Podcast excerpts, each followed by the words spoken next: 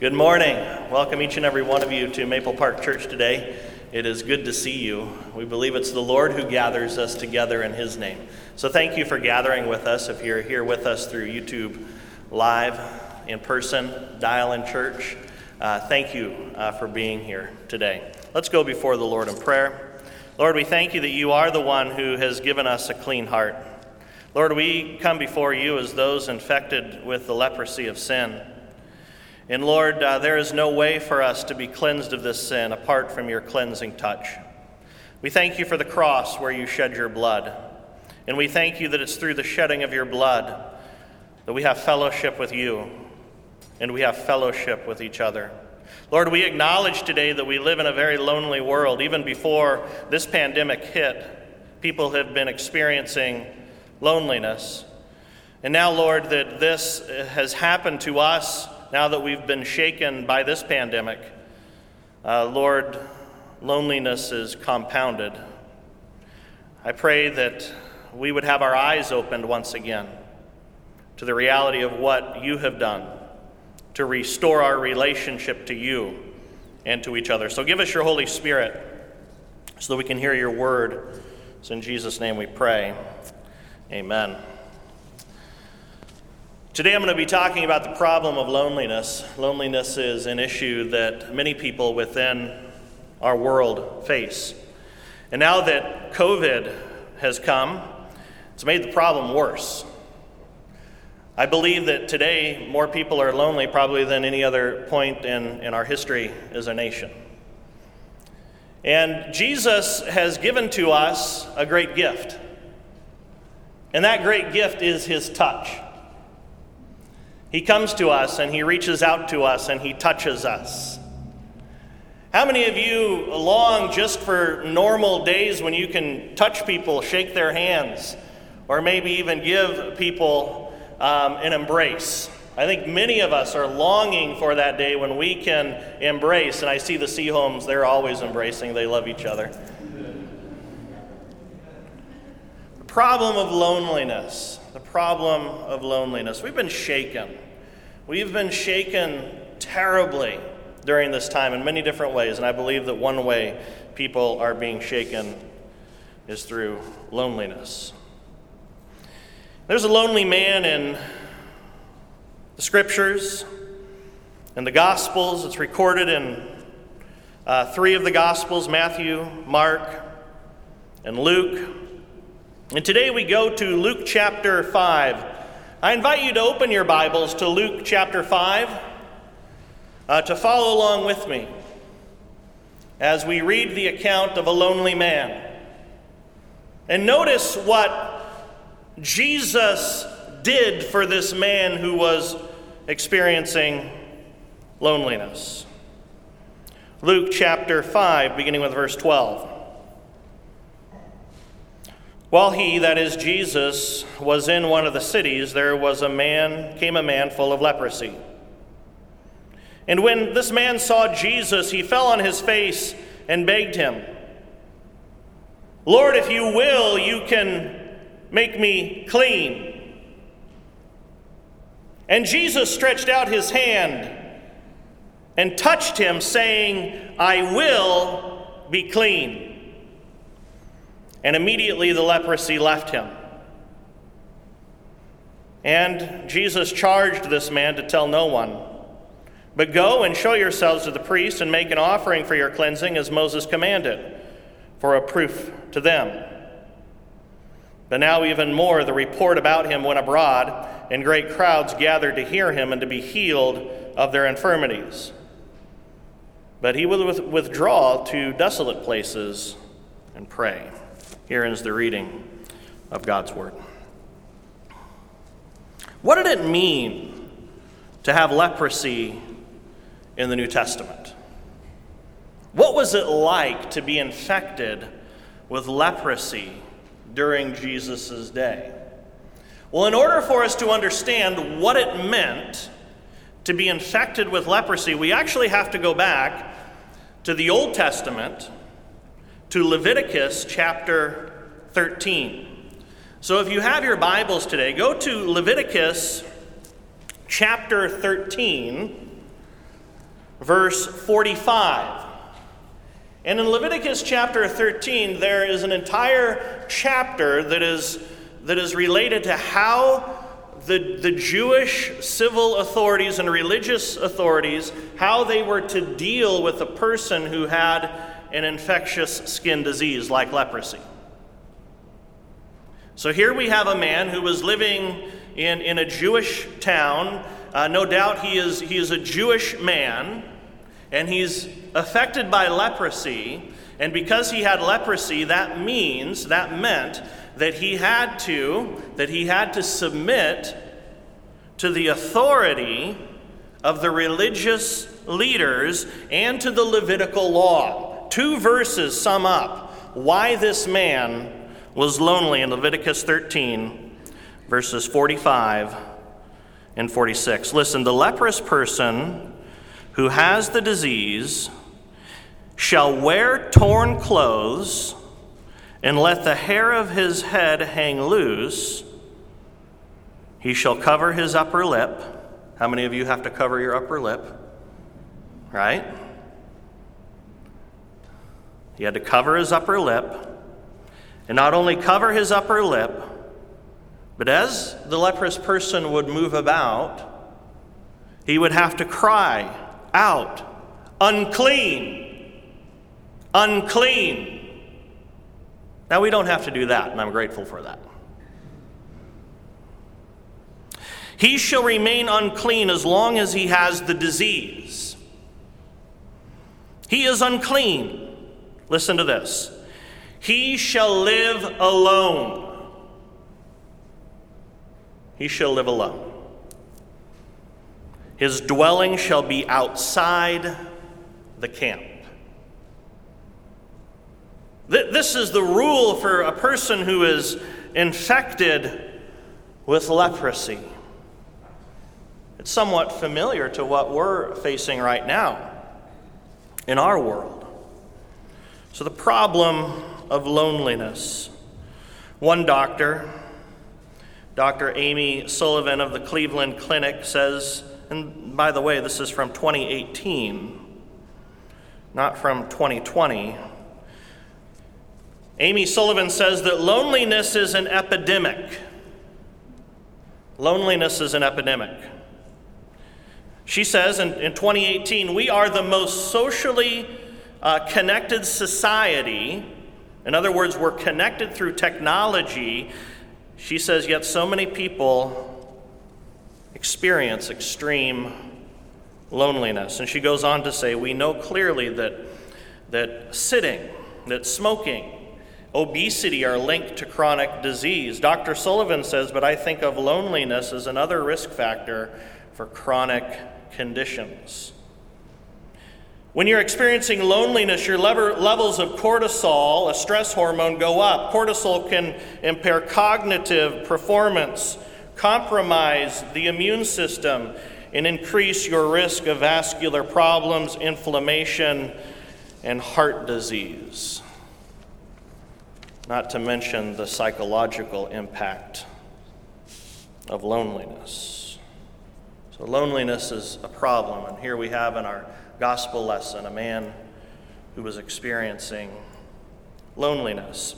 I love Max Lucado. How many of you are familiar with Max Lucado's works. He just writes beautiful books, and oftentimes he will take an account from Scripture and he will use his creative license to paint a picture of what it might have been like for certain people in the Bible.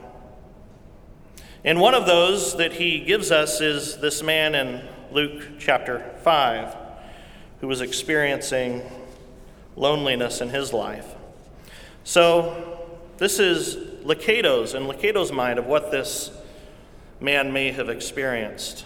Lucado writes, For five years, this is the, the, the, the leprous man from Luke 5, uh, remembering what it was like. He said, For five years, no one touched me. No one. Not one person. Not my wife, not my child, not my friends. No one touched me. They saw me, they spoke to me, I sensed love in their voices, I saw concern in their eyes, but I didn't feel their touch. There was no touch, not once. No one touched me. What's common to you, I coveted. He says handshakes, warm embraces, a tap on the shoulder to get my attention, a kiss on the lips to steal a heart. Such moments were taken from my world. No one touched me, no one bumped into me. What I would have given to be bumped into, to be caught in a crowd, for my shoulder to brush against another's. But for five years, it has not happened. How could it? I was not allowed on the streets. Even the rabbis kept their distance from me. I was not permitted in my synagogue, not even welcome in my own house. I was untouchable. I was a leper. And no one touched me until today.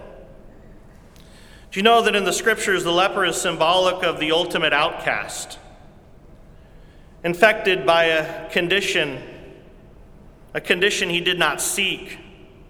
Uh, rejected by those he knew, avoided by people he did not know, condemned to a future he could not bear. And in the memory of, of each outcast must have been the day he was forced to face the truth, life would never be the same. Did you know that we have the leprosy of sin? We have the leprosy of sin. Here's the bad news we're alienated from God and from one another and even from creation because of sin. Sin has ruined every relationship that was perfect in the Garden of Eden. So no longer are we, are we in, in fellowship with, with God or, or each other or even with creation in the way that Adam and Eve were. Have you noticed that relationships are hard? That relationships are difficult? If you've ever been married, you, you know what that is. If, if you have, uh, if you grew up with siblings, you know what that is. Relationships are hard. They're difficult, so hard that sometimes people actually self quarantine themselves.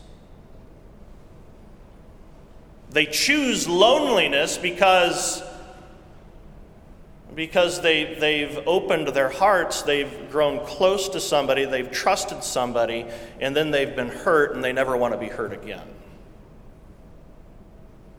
Others, they, they don't choose loneliness, but maybe it's a condition that they have. It can be a medical condition or maybe even a, a mental health condition or, or their personality, which, which they have, maybe have a problem with, with relating with others. They, they're lonely. They're lonely. They, they long for, for, a, for a touch or for a relationship with somebody else, but they're lonely. And I have I've, I've ministered to those who have been forgotten. When I was a pastor in New York, once a week I would go and I would preach at a nursing home. And before I became the pastor there, the pastor before me did the same thing. And he asked one, one day when he went there to preach if anybody there had never been baptized. And one of the ladies, she, she indicated she had never been baptized before. And here she is sitting in a nursing home, never having been baptized. Well, the, the gospel was explained to her, and she believed on the Lord Jesus Christ, and she was baptized. And so I got to know Donna. She had a hard time relating to others. She had a stroke, which made it very difficult for her to speak and to communicate clearly. And I remember I went there, it was probably about two weeks after Christmas one year.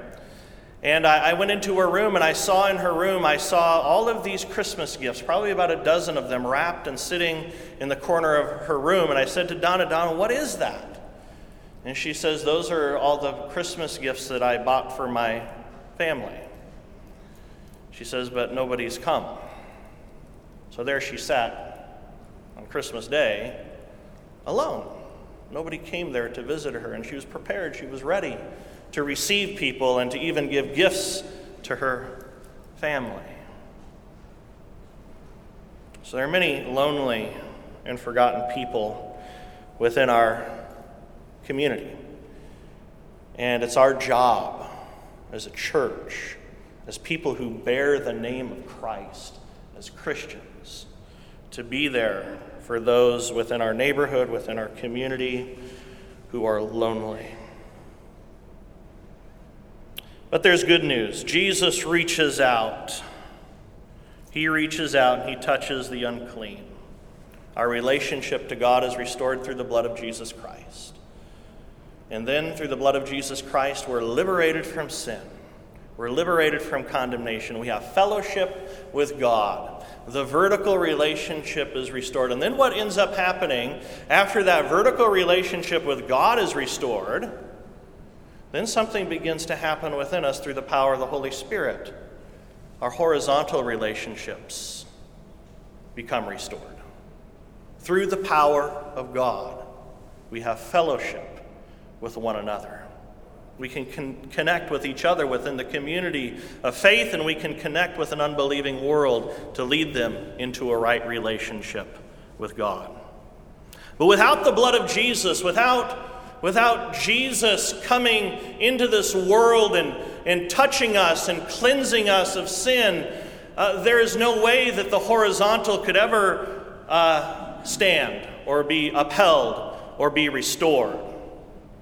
It is only through the blood of Jesus that our relationship with God and our relationships with each other can be restored, and they're restored for eternity through the blood of Jesus Christ. And that's the good news of the gospel. Jesus is the one who reaches out, He is the one who touches the unclean. He is the one who reached out to you and He touched you and He restored your relationship to God. Now you have fellowship with God and you have fellowship with one another. And it's through the blood of Jesus Christ.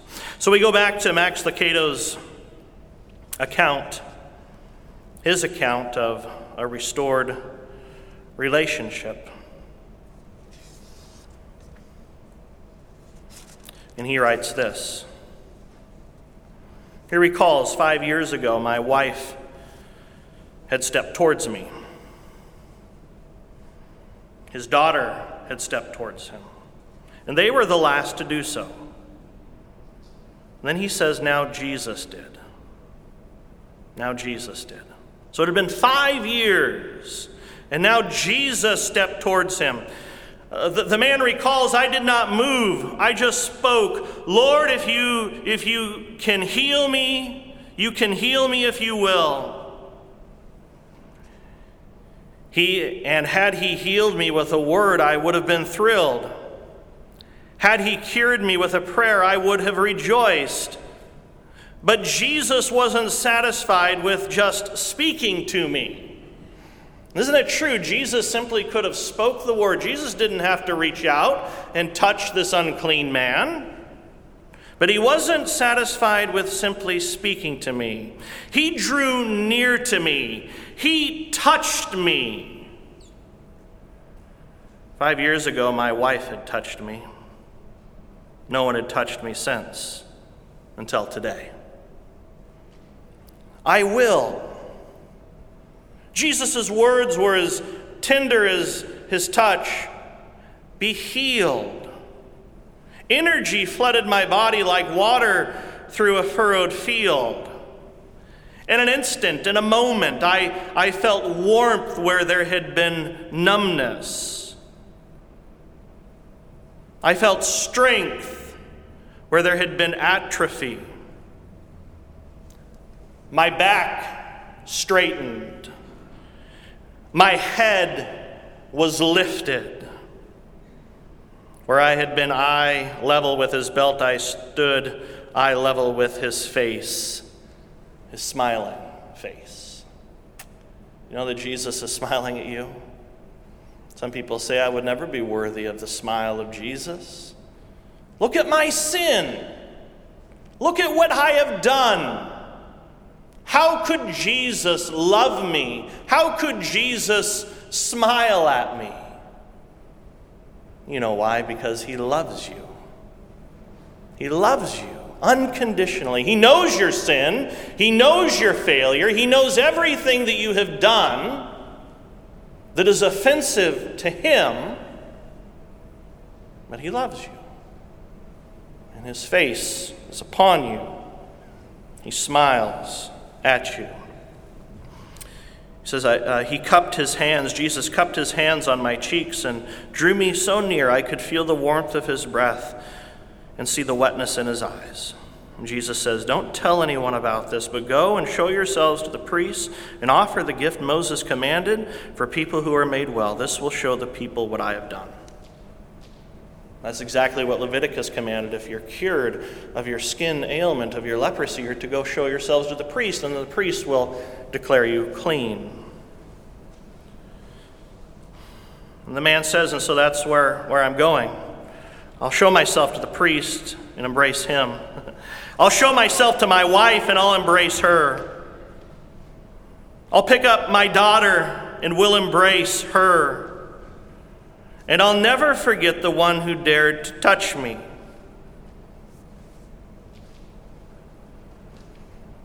I'll never forget the one who dared to touch me. He could have healed me with a word, but he wanted to do more than heal me. He wanted to honor me and validate me, to christen me. Imagine that. Unworthy of the touch of man, yet worthy of the touch of God. The infection was banished by a word from Jesus, and the same is true of you today. Jesus has spoken his word over you, and his word is this I love you, I forgive you, and now you are in perfect fellowship with me. So it is the word of the gospel which cleanses sin, and that word has been spoken to you. So today you are clean. You are free. And the loneliness, however, was treated by a touch from Jesus. And he has touched you. So, what do we do? How do we help? What is our reaction in the present climate? with the difficulties we're facing today? How do we help in the epidemic of loneliness? Well, Amy Sullivan suggests a number of things, but one thing stuck out to me. And uh, this one is actually the, uh, it's a principle from the scriptures. We probably wouldn't use the same language, but here it is work for greater social connection. And I would add work for greater personal social connection. As a church, we need to be working for greater personal social connection. Exactly how that works out during this pandemic, I don't know yet. But it's something we need to be working for. We need to be trying to reach out to people, to reaching out to the lonely, to our neighbors, and to one another. Family in our church in New York two older people, very lonely. They told me that they were ready just to, to just stay in their house, never leave the house again, and to die. names were Liz and Colin Stewart. And uh, they struggled quite a bit. And Liz tells the story of her struggles for a long time before she came to our church. She still tells the story of being out in her front, front yard, and uh, she was out in her front yard and she was angry at God, and she was cursing God uh, while she was just doing some, some basic yard work. And uh, a little boy from our church uh, is riding his bike past her house. And uh, he hears this. This little boy reaches out. His name's Patrick. He now has, I think, five kids of his own now. He's just a boy then, and he, he rides past and he said, Miss Liz, if you want to, you can come to my church. An invitation, a touch. She didn't come that day. It wasn't until years later, when Patrick had a couple of kids at least of his own, that she came to our church. We had an event. St. Paul's Lutheran used to have a fish fry every uh, fall. And uh, the Cox family invited them to come. So Liz came. And through that invitation to an event at the church, she was given another invitation to come to church on Sunday. And through that invitation to come to church on Sunday, her life changed. She heard the gospel of Jesus Christ for the first time. She was liberated from sin. Her fellowship with God was restored. And then she began to build this, this beautiful fellowship that's going on to this day with her church family in West Falls at St. Paul's Lutheran Church. And that church for her today, along with Jesus, is a rock for her. But her husband, Colin, he's from Scotland, he didn't like it. He would get up early before Liz would be off to church on Sunday morning and, and he would hide her shoes. So she would come to church in her slippers. So then he tried pulling wires out of the car so the car wouldn't start. Those days, she didn't come to church because she couldn't get the car going. But then, through continually, me continually going, and other people from the church continually going and visiting, entering into their home, having conversations with Colin, getting to know him, he too came to faith in Jesus Christ. It was only months, and they were both there. Their fellowship with God was restored through the blood of Jesus Christ, through the ministry of a little country church in western New York. And then through that, they had fellowship with the church, and the church for them was a rock. So, Dr. Amy Sullivan's right. We need to work. We need to work for greater personal, social connection. It helps us in so many ways. When we reach out to our neighbors, to our friends, to our coworkers, and I'm going to introduce you to somebody, somebody named Frans today. Frans, it's a, it's a Danish guy. It's a Danish guy's name. Anybody here know Frans? You do know Frans. All of us know Frans. Frans is actually, I think it's called an acrostic. It stands for friends.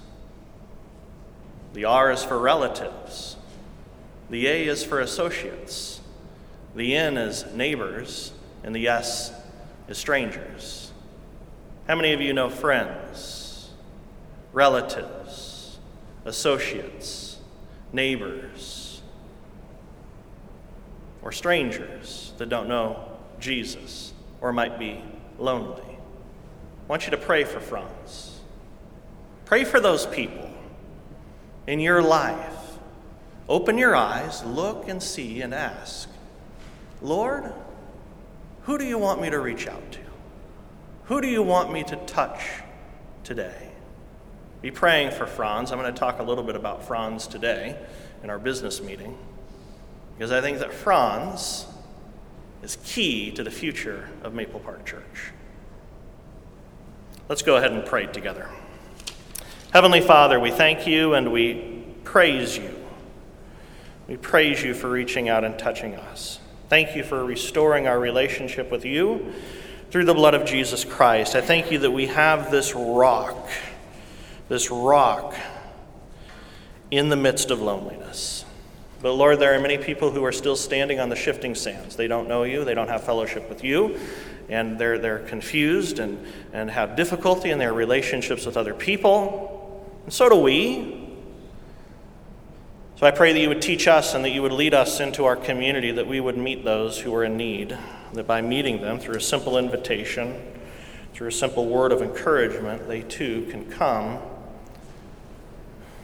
into this family of the church. So, Lord, it's a, it's a work that only you can do. So we pray for Frans.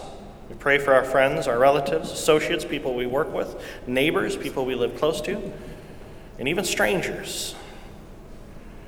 That we would be that we would be that rock, that we would be that witness, leading them to you, the rock. It's in Jesus' name we pray. Amen.